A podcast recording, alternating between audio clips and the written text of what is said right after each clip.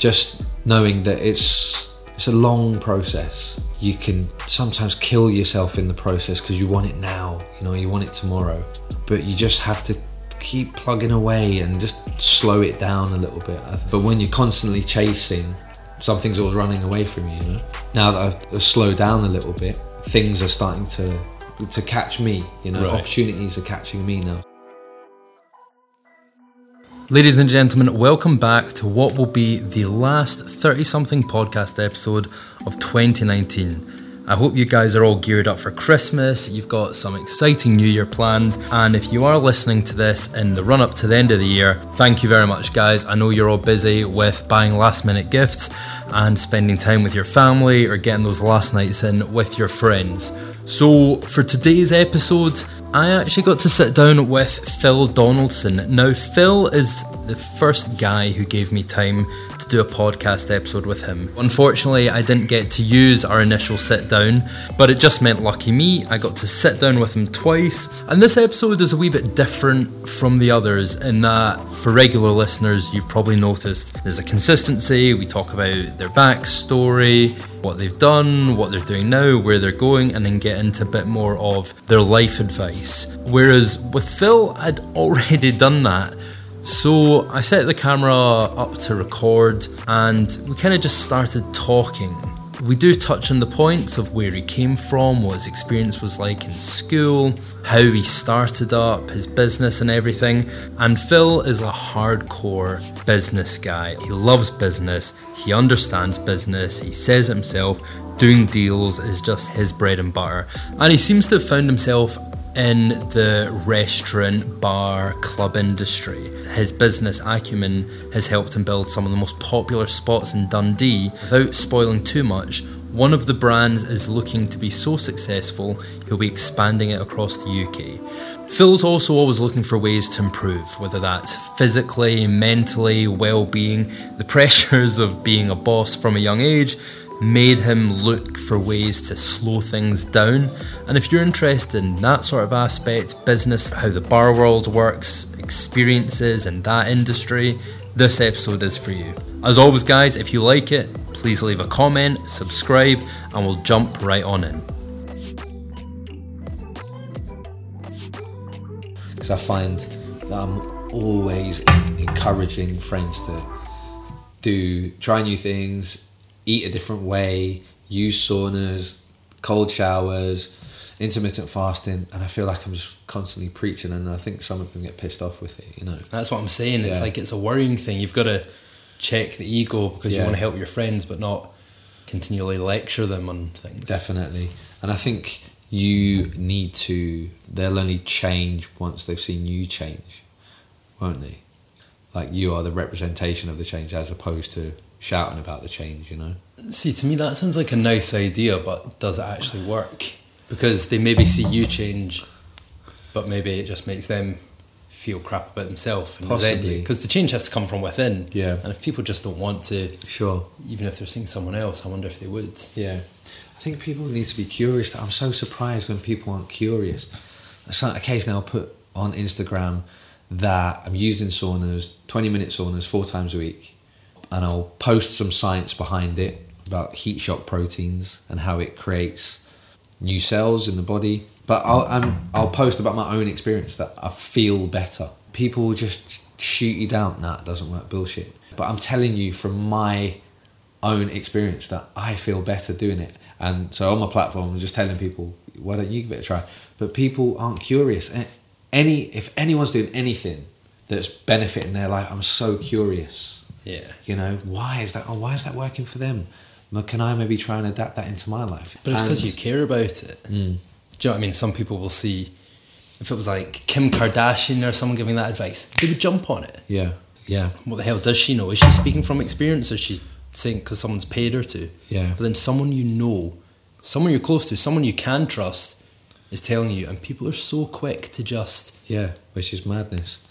But uh, funnily enough, I actually watched the Kim Kardashian. I watched ten minutes of Kim Kardashian, the Kardashians, last night. I've never seen an episode ever, Yeah, I and I, don't found think it. I have. I found it fascinating. But Kanye West is sort of like being dragged around like a shopping mall. And, you know, like, it's just bizarre, isn't it? Bet he never saw that in his life in No, I know, but they're so they're they're pretty switched on and successful. It's the Well, it's it's the mum who's meant to be the really smart. the driving force. Yeah. yeah. Because one of them's just this rise and shine thing. Have you seen? No, no. no.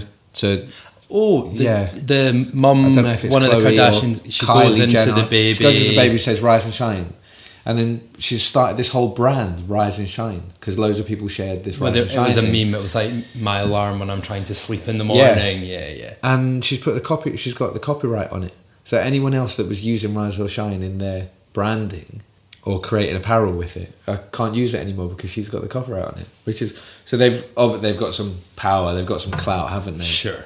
But um, yeah, you have to. People need to see it.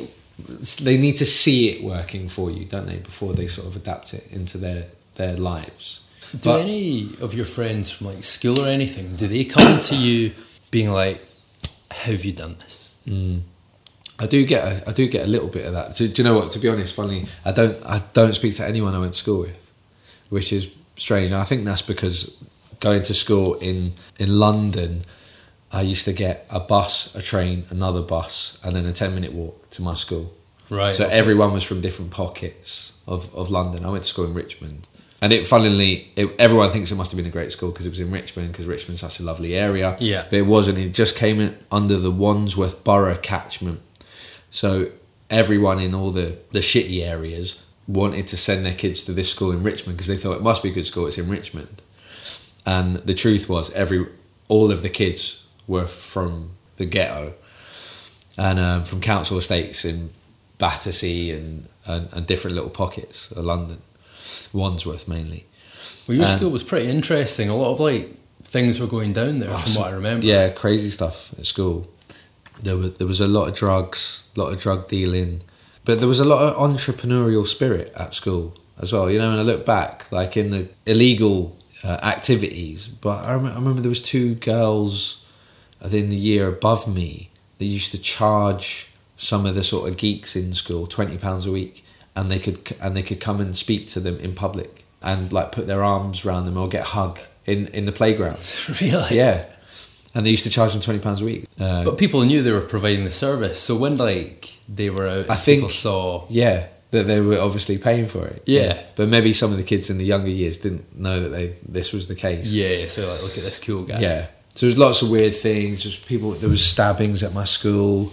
There was lads selling heroin. One boy actually got stabbed in the eye in a home tech class. Yeah, just some lots of weird, weird stuff in my school. But so I went to school in in Richmond. Came away. I remember the very last day of school. Actually, so I was really close with everyone at school. Football was a big factor Yeah. and I was a sports captain for the last few years of school. I remember the the very last we had two days left, and the head teacher called us in a last minute assembly. So you don't need to come in tomorrow. There's no need for you to come in tomorrow. So just finish up now. And everyone was signing everyone's shirts, and me and the two boys that I always used to sort of hang around with, we just sort of said to each other, "Right, nice one. See you later." And then we bet, and we never really saw each other again. I saw one of the lads, Ryan, a few times at a couple of different gatherings. That was it. Never spoke, never saw or spoke to anyone really from school ever again after that point. But why? Like, were the two good mates, and then you were all Yeah. just like, right? Yeah, I think Game's it's over. because we had our own pals where we lived, and football was a big thing. Any any spare minute I had was around football, and I played for various football teams across London. So I was always travelling, and and we just never really stayed in touch. So sorry to answer your question, do people still get in touch? They do, but not necessarily old schoolmates. Something we've discussed before. It's usually a lot of people who I know who've done this. They find it strangers supporting. It's strangers who've heard about them who are coming and asking for advice. Yeah, Never really their immediate social circles. no, So that's why I was wondering, maybe not your school friends, but any sort of Yeah, immediate from- circle of people. yeah. yeah. Yeah, no, pe- people are people don't want to um, interfere, do they? Or they, or they think it's rude, or they think about they're ask, asking about your secrets or your success, and they think that you're not gonna let them in, which isn't true. I mean, I, f- I find I'm sharing the stuff that I'm doing all the time. I mean, mm-hmm. I th- some of my family, I think my mum says you know, don't don't bother. Don't let people learn by themselves. You know, you don't know, and that's the thing with social media nowadays is we're all spreading what we're doing from how we're dressing to our health routine to our food recipes. But people need to learn. People need to learn themselves, don't they? They need. You have to experience it yourself. But you need to be seeking characters out there that have done it. You know, it's really difficult to find people that have done what you're trying to do. It's really difficult. And podcasts like you, and hopefully, you know what, what you're doing will help, and and the London Real stuff and Joe Rogan, etc. There's the people out there that are doing what you're trying to do. But it's just about seeking them. And but a lot of the times you'll be surprised that it's happening around you locally, but people don't want to reach out to the you know the man in the street that's doing it they want to put the guy on the pedestal and you know that's maybe over in the states that's doing it the Gary Yeah. Vaynerchuk's etc no but so but some people do occasionally get in touch with me and and ask how how have you done all this you know like I, I want to get started So we're jumping ahead a few steps, but I actually don't mind too much about that. What do you tell them? Because it's been a little bit like a whirlwind. Yeah. You know, you started with a small cafe, and now you've got a chain of bars opening, and it's all happened not so quickly. But where would you tell people to start? it's you need to you get to a certain age I, I started doing this I've been doing this nearly 10 years now you get to a certain age especially in the modern day society there's so many options it's it can get really cloudy what direction you're going to go Well, everyone's giving advice. Constant. Yeah. And there's different careers being thrown at you all the time. And and obviously people wanting to create their own platform be an influencer. And before they've got anything to influence anyone on the only thing they're influencing is other people other people's businesses which is the crazy thing. But you you get to a certain age I, th- I feel or a certain point in your life maybe not an age you have to choose something. You got to throw yourself in.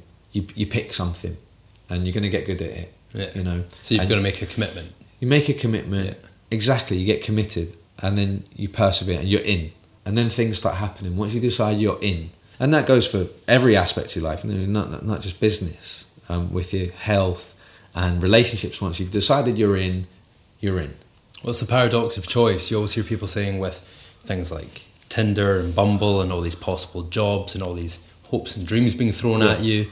Why Yeah, stick There's too to much one choice. thing? There's too much choice, isn't it? Yeah, and we can just be flippant and chuck it out the window and, start again with something else. You, know, you see it happening all the time. The, people think the grass is greener. Those people that we're seeking answers from are the people that have been doing it for that have just ground it out. So yeah, my advice would be to pick something. I would say find out what you en- enjoy. I got into hospitality. I had never worked in hospitality. I knew that I enjoyed eating and drinking out. That that was it. That was about it. Really, I thought I, I knew what I was doing, and I didn't. And it took me years and years to figure out what I was doing. Yeah. I fell into that, but I fell into it because I knew I had to pick something, and there was an opportunity for me to purchase this little cafe with the help of some borrowing from some family members. But I thought, you know, I'm just going to chuck myself into this, and that was, the, and we're nearly ten years down the line. You know, so it's been a long, long process. Well, it's funny because a lot of the advice I'm seeing thrown around now, the whole vibe used to be do what you love. But now people are realizing it's turn what you're doing, if possible, into what you love. Yeah. So, like you say, you found yourself into it. Did you immediately love it? Or is that something that just came with time, the more you worked in it? Definitely came with time. I mean, if I'm being honest, so so I I had never been a bartender. I'd never been a chef. I'd never worked front of house. I knew that I, I liked the whole hospitality, the the whole food and drink aspect, and eating out, and you know, and I loved it and the aesthetic of everything. But if truth be told, I don't. It wasn't my love. You know, it wasn't my love. But business was how has become my love. You know, and just doing deals. That's where I, that's where I get my high. So chucking myself into this, that's that's what I've learned. That's what I love. I love the business aspect Yeah. food and drink, and I love I, you know, adore food and drink, and I employ people who love it even more than me, and I love the business aspect of it. So Um, it could be creating a business in anything, but it just happened to be in food and drink. Exactly. Right, And, and okay. now and, and that's got me started. And now we're at the point of we're creating we're looking at creating more brands, Can you tell people a wee bit about what exactly your company is? Yeah. Or your companies are now that I guess it's broken down into two. Sure. So if we start with So we have a hospitality group called MacMerry 300 Macmerry, that's Limited, and that's a group that of of bars and restaurants in Dundee and Broughty Ferry. That's been operating now for about nine years, and we have we're on the verge of having eight to nine units in the next few months or so, and they range from cozy, quirky cocktail bars, speakeasies, 1920 style speakeasy, to a rum bar that plays salsa music and it's very lively, and we have over 120 sugarcane spirits in the bar. which is amazing, right? Because it didn't even start with bars; it started with a wee cafe. Yeah, a little cafe in a little town called Broughty Ferry, which is sort of just three miles north of Dundee, in a little seaside town, and a cafe where the, the demographic the, is is older, you know, is is retired Yeah. cou- couples coming in for coffee and cake, and then we slowly developed that brand into a bit more of a vibrant lunch spot. Started to attract a younger crowd. We had that unit for three to four years, and we really, sort of learnt learnt my trade. Mhm. And then we looked at a second site about three or four years after after trading. And you knew you wanted it to be a bar, or did So- you think it was going to be a cafe again? So at that point, it was a restaurant, and we created this brand called True Pizza, which was a success for about a year and a half, two years or so. And then there was this boom of pizza units moving into Dundee. Right. and there was a couple other units of Project Pie, Mozza, Tony Macaroni. All of a sudden, there was this pizza boom in Dundee. So we, we decided to adapt uh, and change the, the offering slightly because it's a Dundee's a small city. There's only a certain amount of spendable cash Yeah. and a certain demographic for, for that offering. So we had True Pizza. We we turned that into a unit called True Kitchen. I've been fortunate enough to only have a couple of failures along the way, which have been handy, which have been great learning curves. The the True Kitchen and the True Pizza thing was wasn't a success, but by the end of it, you know, Well, I suppose by the sound of it, True Pizza was outside influences. What went wrong, or what happened to True Kitchen? True Kitchen. I th- with True Kitchen there was this forced because everyone knew us as True Pizza, and we were trying to adapt to have a, a wider offering. Right. but I think it wasn't fooling the customer. You know, the customer still knew that it was, you know, it was a pizza restaurant, Yeah. but we'd maybe pigeonholed ourselves a little bit too much with the branding and the and the name of the place. You know, so um, in that time we opened a little cocktail bar called called Jam Jar, which was quite revolutionary at the time. It was the first bespoke cocktail bar with theatrical style drinks, and that was a massive success. And that catapulted us into the, the bar industry and to, to be recognised around Scotland. And it, and in doing that, we started to attract the right people. Right. Okay. So, and that was the changing point. So we, we opened the we opened the bar Jam Jar. The first guy that we employed is a guy called uh, Dimitri, who who still works for the company now, and he had just moved over from Sydney, and he was looking for a cocktail bar to walk in. And he just happened two days prior to opening this bar, we were standing around scratching our heads, thinking, "Shit, we need a."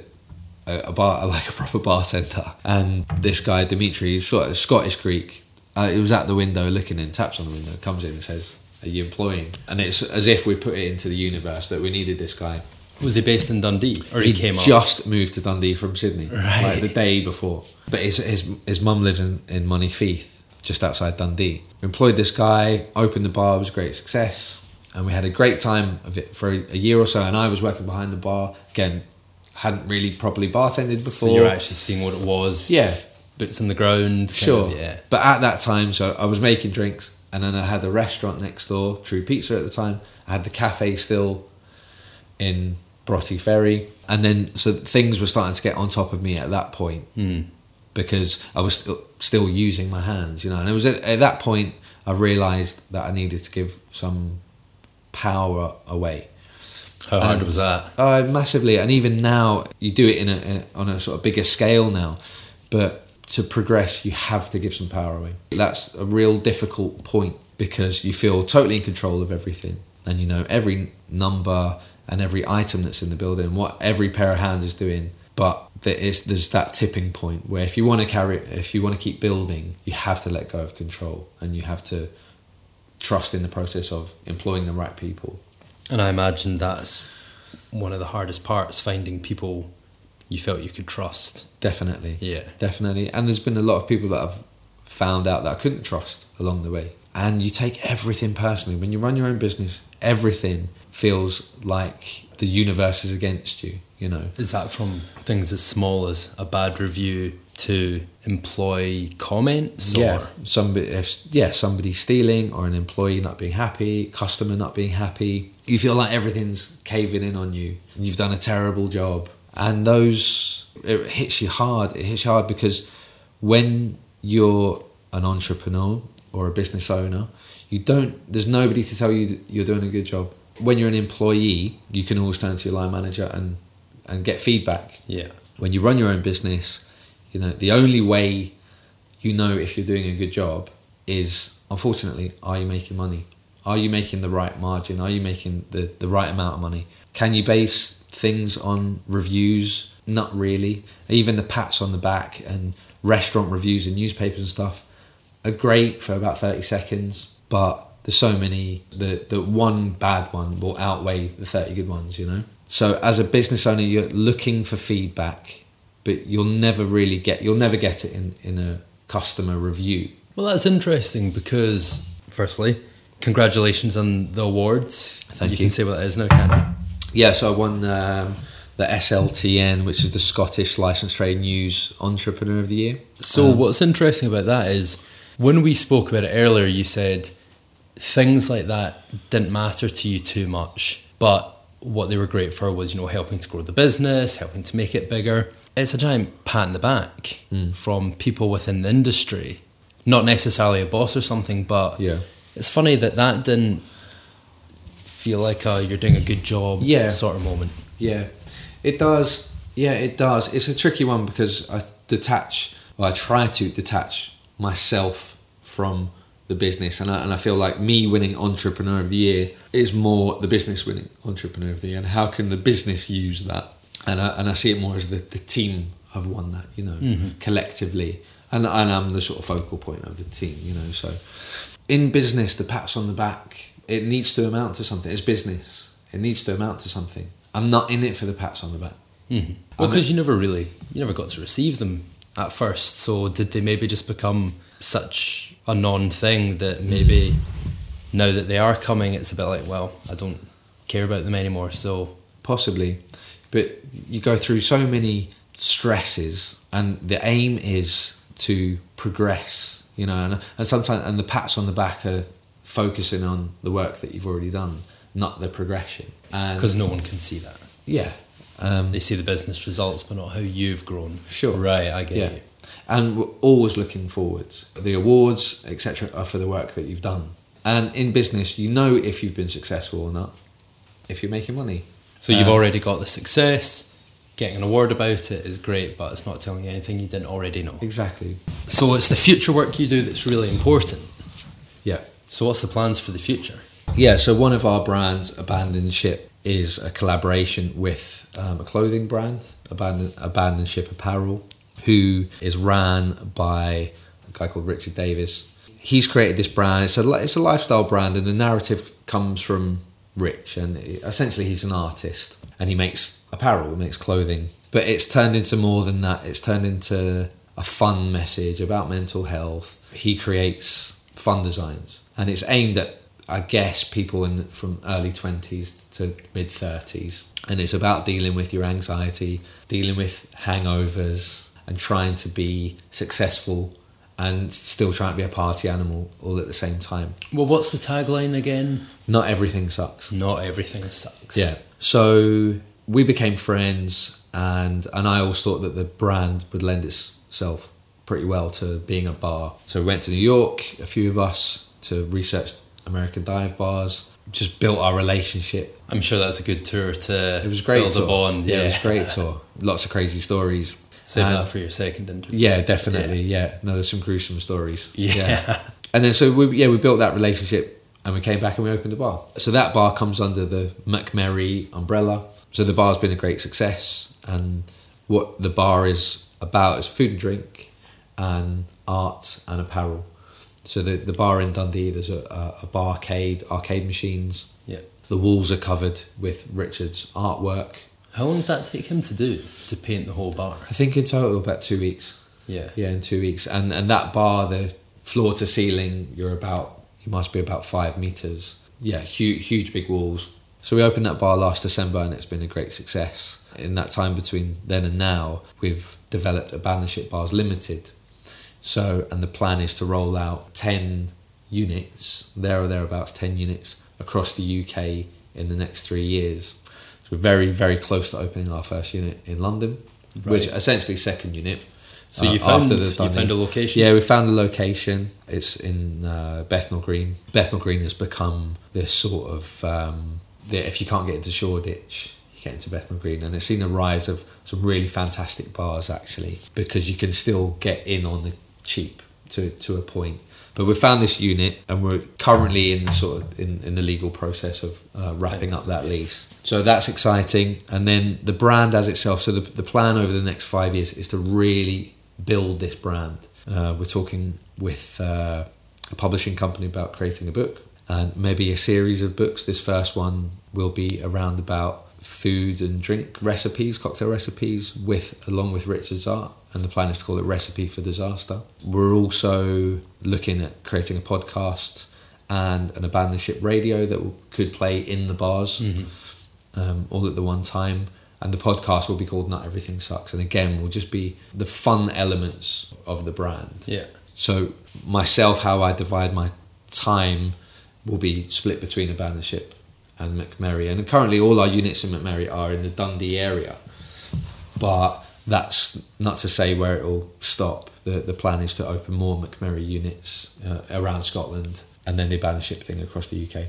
You know, Phil, this is kind of the part in the podcast where I ask, I say everything relates back to the name and their 30s, you know, balancing it all. How do you, how do you balance it all? All these different umbrellas for Macmerry, opening up, it's 10 bars over what period? Do you know what? It's that thing of giving away control. The truth is, I man, I really manage one person. I've got my right hand guy, uh, AJ McMenemy, who's become a director of both companies. I go through AJ for everything, and then and then we dilute it down. He manages a little team of the management, and then they manage their their staff. Because I know for a fact, as as soon as you get wrapped up in the personnel issues and all the the, the different personalities, it bogs you down. and Yeah. It stops you from doing business. So you need to manage as few human beings as possible. Well, when you say giving up control, mm. how do you give up? And I, I'm sure the simple answer is just do it. Yeah, But is it that easy? Is there a trick to it? yeah. I think I always I blame myself for anything that happens, any of the negative stuff that happens. Anyway, I blame myself if I've employed the wrong people, and if I've delegated to the wrong people, or the or, or delegated the wrong jobs, then it's my fault. And I think that helps me deal with that is that I know the buck stops with me. So giving away control is to an element because I still I'm still in control, but I'm giving away control to the people that I fully trust to give control to. And if and if it proves to be the wrong thing, then it's my fault. Which is and I and I just I feel like life in general becomes a lot easier when you realize good or bad, it's you you were to blame. Mm-hmm. Yeah. How do you trust people? Is that something we kind of touched on earlier? You're like, there's people you found out you couldn't trust. Yeah. Is it something you've got a knack for now? Is it just like a sixth sense that's evolved over time? I guess so. With regards business, you need people to trust in the process, trust in you and what you're trying to achieve. Get them to trust in you, and once that happens, then you you can trust them. So it's kind of people are passionate about the brand, the mission, you. Exactly. And I think you recognize that pretty quickly if someone's really behind the brand and the journey. And we do, and we've got this great core team of people. Mm-hmm. And currently we, we employ sort of nearly 80 people. There's not one bad egg in the whole team. It's because, and as soon as one comes in, they're quickly sniffed out. And it just filters down, it filters down from the top. And everyone has total pride in their work and pride in the journey. And I'm very transparent with all, with everyone that works for us and my little team. Super transparent on what it is we're trying to achieve. We'll all be honest with each other, you know. So ho- honesty is the big key to trust, isn't it? Yeah. And 80 people is a lot of people. Yeah, and but like I say, that's how I feel we've grown. Is because I don't feel like I'm managing eighty people, and nobody does. I feel like I'm managing one, possibly two or three, Yeah. and those guys feel like they're managing five or six, and then it, you know so because as soon as you feel like you've got eighty people on your back, then you know then the stress really starts weighing on you. And although I do feel like that, I feel a real responsibility to all of those people that work for me. Mm. And So if if you if most of the personnel issues is left to other people, where's where's your time spread? I know we're talking about creating the bars and stuff, yeah, but I'm curious: is that like building a strategy? Is it building brand identities? What takes up your time? definitely, especially with the bannership things taking up a lot of my time. There's been creating the business plan, and I do all the brand and business development stuff, the acquisition stuff, looking for opportunities, networking with the right people. Uh, I spend most of my time talking to people and trying to discover opportunities. Yeah. And then in terms of op- operational, I don't really do any of it anymore, which is great because I've freed myself up to do the things that I, I do well. Yeah. And like I said to you before, it is the business. And with that, it's the thing that I really enjoy. So I've found the thing that I really enjoy. I love doing the business. I love getting a deal together. I love finding the right location, the right opportunity. And then I've got people that work for me that love being a bartender, love creating menus. So they get to do that bit of the job. Yeah. Since you love the business side, and obviously restaurants and bars is where your experience is, and it is an area you're passionate about, is there mm-hmm. anything else that's not distracting you, but is there anything else that's kind of caught your eye where you want to test your business acumen? I'm hoping the link with Abandon Ship, I, I guess the term is passive income, earning some revenue every second minute of the day. Whilst you sleep. Yeah, exactly. And I guess we've got we've got to our bars close at one o'clock. We're about to open a nightclub, which will open till two thirty, and then some of our units will open at seven a.m. So I've got that window of two thirty a.m. to seven a.m. Obviously, it's an, an online product, and I'm hoping the link with Abandon Ship will be opportunity to get involved in, in online products. We're also looking at creating a, a drinks product in the coming 12 months, a, a rum product, Okay. and also Under one of the brand names or one something? Abandon Ship. Okay. Yeah, it might be a sister of. We're also in talks with a couple of breweries about creating a white label for for uh, the bannership brand as well, which would be distributed to other sites, not just Hmm. our own. I want to get to this point where we- we're constantly earning. Uh, The, the passive um, income thing, I don't, you know, is probably a lie because there's there's stress. There's stress to do it with anything. You know, there's not just stress if you're working with your hands. You know, Yeah. you just like you work, you're working with your brain, and, and that brings a lot more stress. To be honest, Is it going to be a business to consumer type thing? Is it going to be business to business? Is it something you want to get online and just have a website for and people can buy as they go? Is that the plan?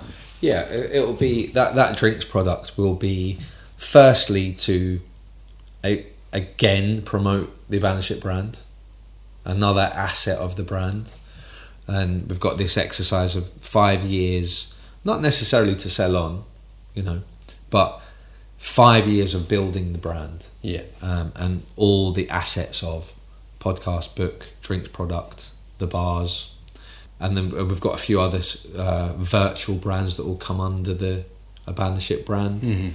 And a virtual brand will be for delivery only on delivery, Just Eat, etc. Yeah. The the truth is, in five, ten years time, do I want to still be running bars? Probably not. Do I still want to be doing business? Hundred percent Mm-hmm. because there's probably a lifespan on running bars. It will, it will take it out of you eventually, Okay.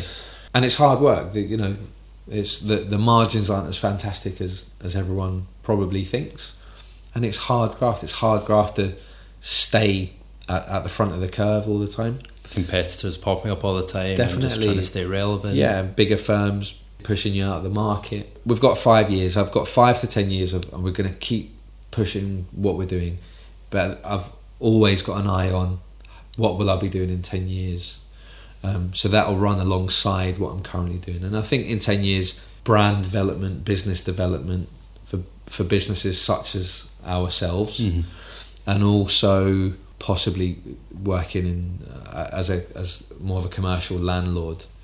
Um, over the years, you know, we work with a lot of commercial landlords. Yeah. The dream is to own all of your properties and have the, the, the rental income and have the regular income without the stress of being an operator. Yeah. You know, but we've got another five years or so of being an, an operator. Yeah.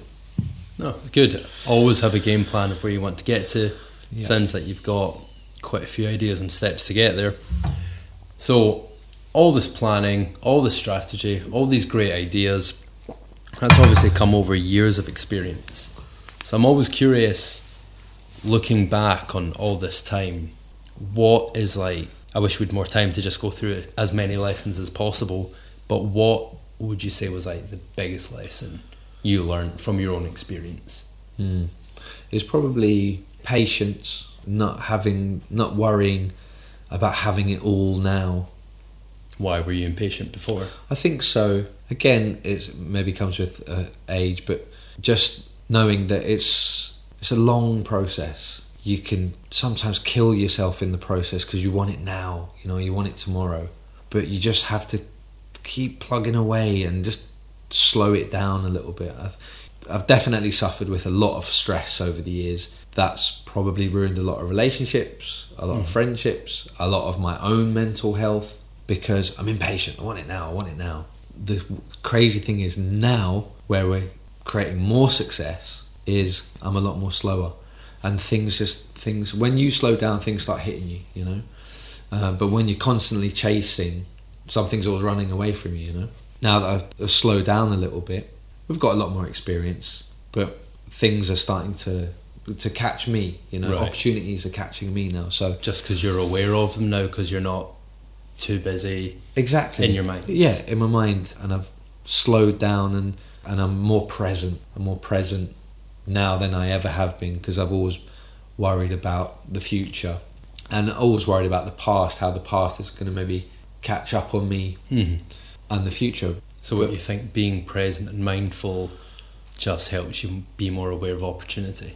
hundred percent. It just gives you the, that stillness, and as soon as you have stillness, opportunities come your way because you're not scatty and you're not clambering to get to the top. You're just at peace, and everything I'm doing is to create peace of mind. Somebody asked me, I think it was Rich actually, Rich Richard Davis asked me, why am I doing everything I'm doing?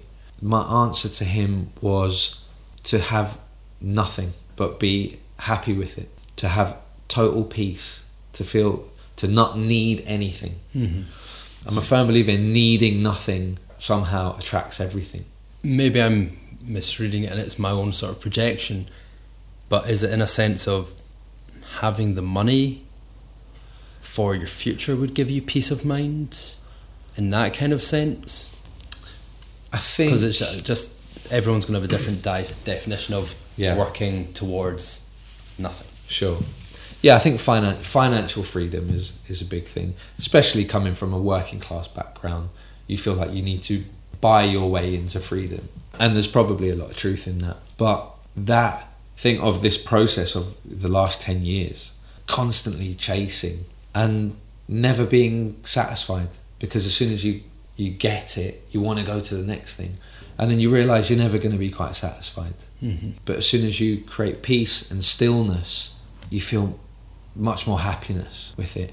And at the same time, much more comes your way. And then you can pick and choose. You can pick and choose what you want to do. Mhm. You know, I'm no. I understand. I'm sitting here and saying that from a fortunate position in business for ten years. Of course, opportunities are going to come my way as opposed to just starting out Yeah. but to enjoy the process a little bit more, just some stillness, some peace, is probably what I would have passed on to my younger self. Yeah, enjoy the process a little bit more because I haven't. You know, I definitely haven't. I look back at the last 10 years and they've gone. And I've got a 13 year old daughter and she's doing great and we've got a fantastic relationship. I'm like, shit, I probably wish I would have savoured those years a little bit more than I did Mm-hmm.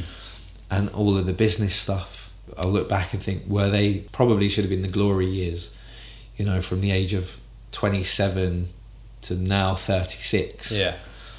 And they have been fun, but they've just they've just gone by like that. Because I was clambering to try and get to the top. And I still am, and I feel, and I've won this award. And the funny thing is, I said to some of my team, I feel like I've one percent of where I'm trying to get to, Mm-hmm. and the hundred percent. It's not necessarily just business, but it's doing it in a peaceful way, becoming more mindful, becoming more spiritual, becoming healthier, becoming a better influence on the people around me. And I feel like I'm still at 1% of where I'm trying to go. But that doesn't bother you anymore. As much. It's still As a driving much. factor, but As much. it's not stopping you from finding stillness. No. as you said. I know, uh, but you get the understanding of to get the other 99%, I have to be still to do it. Because clambering for another 10 years, I might get to 2%. Yeah, enjoy the process is probably the, the tip that I'd give. And I would say that is a perfect note to end on. Be still rather than filling people with Yeah. more. But Phil, that was great. Cool, great. Yeah, that's perfect to leave Amazing. people on. Thank, you very much. Cheers, man.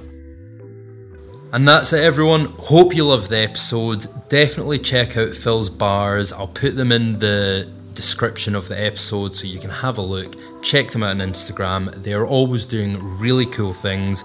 The Band and Ship brand that Phil speaks about, I'm actually helping them with the podcast, so you can expect to see that coming in 2020. We'll also be having a sit down with Rich, who created the brand. Like, subscribe, follow the Instagram page at 30 something interviews, and I hope you all have a fantastic new year. Thanks for listening throughout all of 2019.